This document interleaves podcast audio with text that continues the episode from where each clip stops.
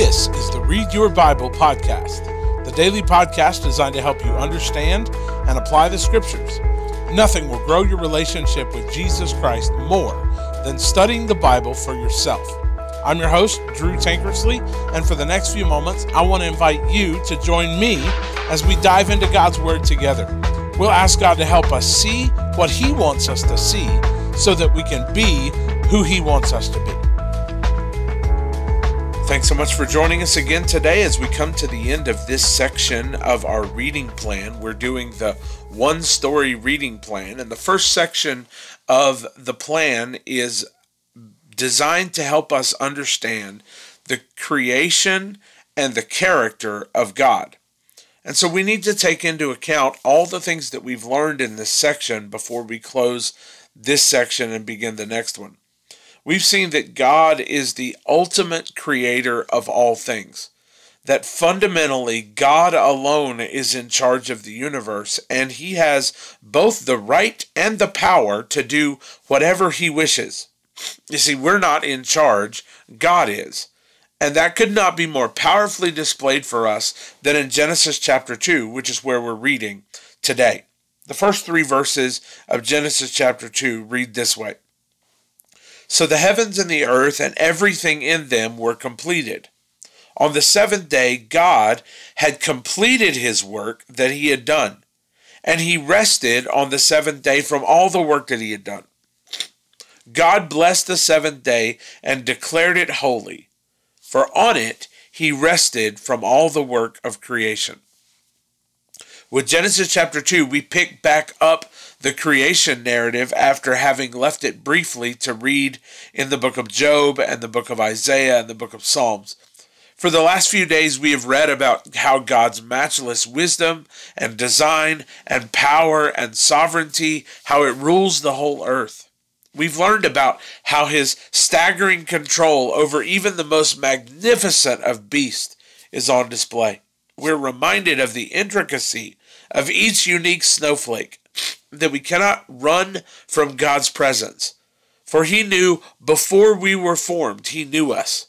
We see the evidence of God's majesty in every falling leaf and in every bloom of spring.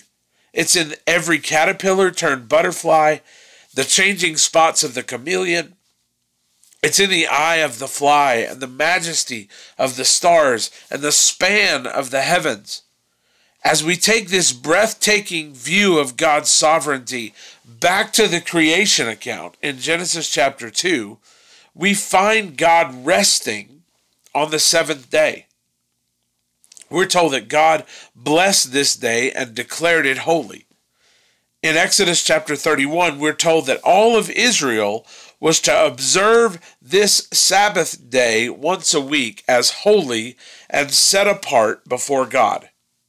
Like God, they were to cease their labor in observance of all that God had created.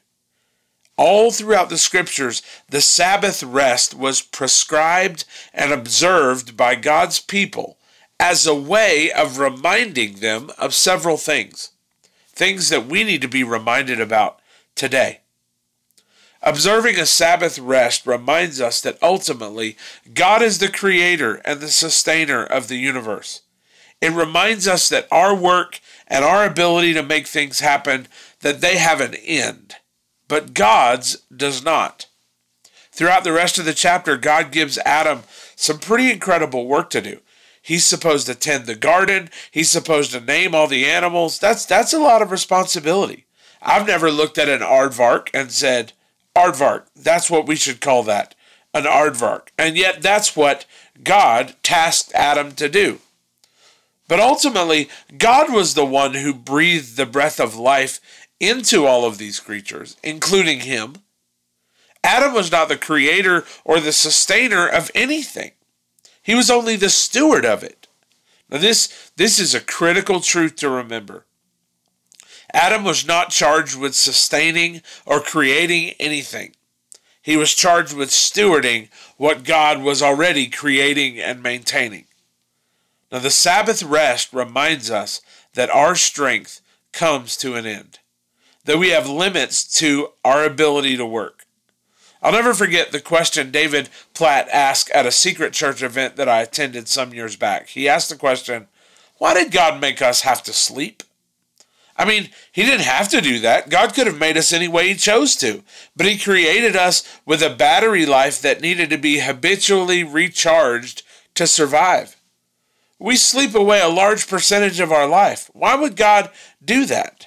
Why would God give us rechargeable batteries to remind us that we needed to be plugged into an alternate power source? Because we needed to be reminded, even with our bodies, that we are not self sustaining. We have to be recharged. We have limits to our ability to work. You know, it amazes me how much we push against this. Somehow we get in our heads that we have to be the ones that are supposed to make things happen. That if things happen for us in our church or in our life or in our society, that we got to be the ones that do it. We have to make it happen. But this approach is a setup for failure. Because if we're honest, our abilities and our strengths and our creative designs, even our brute force, they all they all have an end. Observing a Sabbath rest recalibrates our brain to remember that we are not the starters or the sustainers. We are merely the stewards of what God has already created and sustained by one that is infinitely greater than us. His strength is beyond our exhaustion, and it's available to us as we learn to rest in Him, not to run ahead of Him. God is teaching me this lesson in a powerful way these days.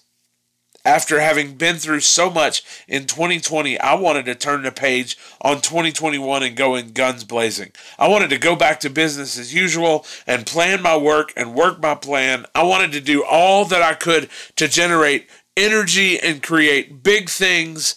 And then I got diagnosed with COVID. And, that, and at that moment, at this moment, when I was writing this, I was forced to sit with God and eat the crow in my own life.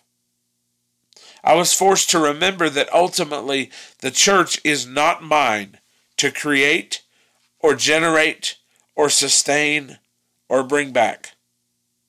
I'm a steward of what God has developed and maintained. And if I walk in his strength, he will enable me in some small way to be used of him to help shepherd his flock. But it won't be because of me. In fact, he's perfectly capable of setting me on the sideline and using someone else if I persist in making things happen in my own strength rather than sitting still in his presence and hearing his voice. I recently heard a phrase that powerfully impacted me. I've shared it several times. It's this all great moves of God start without moving. It's simple and profound at the same time. If we want to see a movement of God, it will mean we have to sit still long enough to be reminded that ultimately we're not the creators or the sustainers of the garden. We're merely managers of it. It's not my garden. It's not my flock. I'm just a manager. And this is this is precisely that for which the Sabbath is to remind us.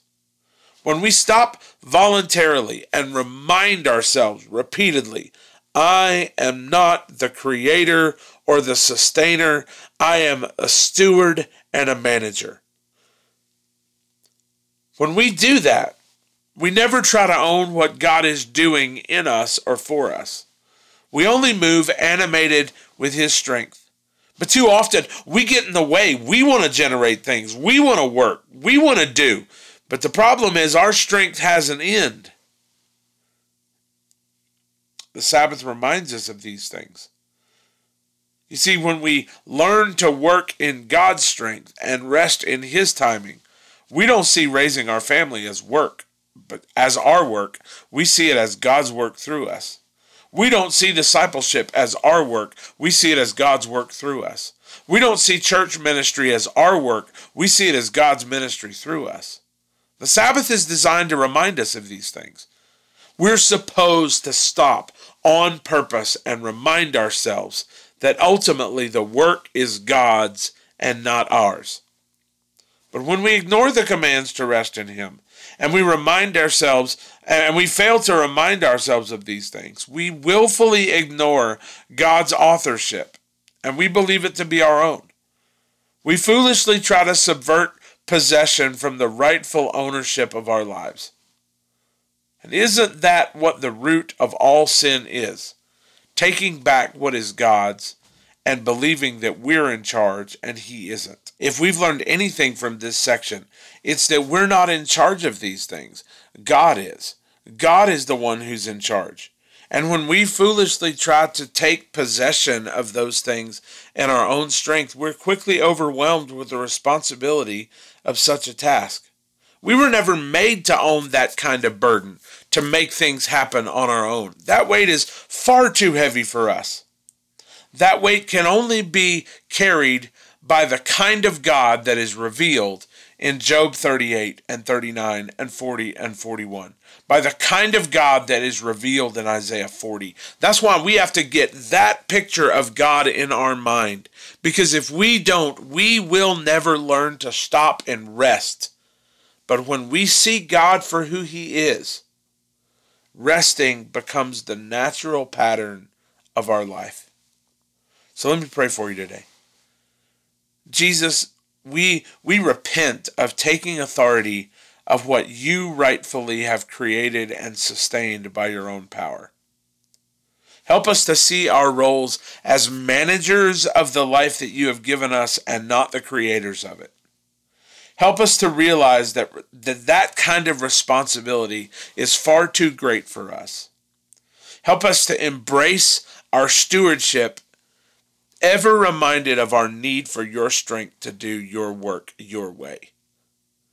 Help us to build patterns of rest into our life that are designed to remind us of these things. Help us to learn the value of sitting with you and being still in your presence. Help us to guard against the overwhelming frustration of owning too much and trying to operate in our own strength and give us the rest that we need as we wait on you because you're in charge. In your name, amen. Thanks so much for joining us today for the Read Your Bible podcast. For the show notes to today's episode, please visit readyourbible.info. While you're there, you can listen to past episodes as well as access a host of additional resources designed to help you grow in your faith. It's all there for you at readyourbible.info. That's readyourbible.info. For more information about South Seminole Baptist Church, just go to southseminole.com. Have a great weekend. Join us on Monday as together we help you learn to read your Bible.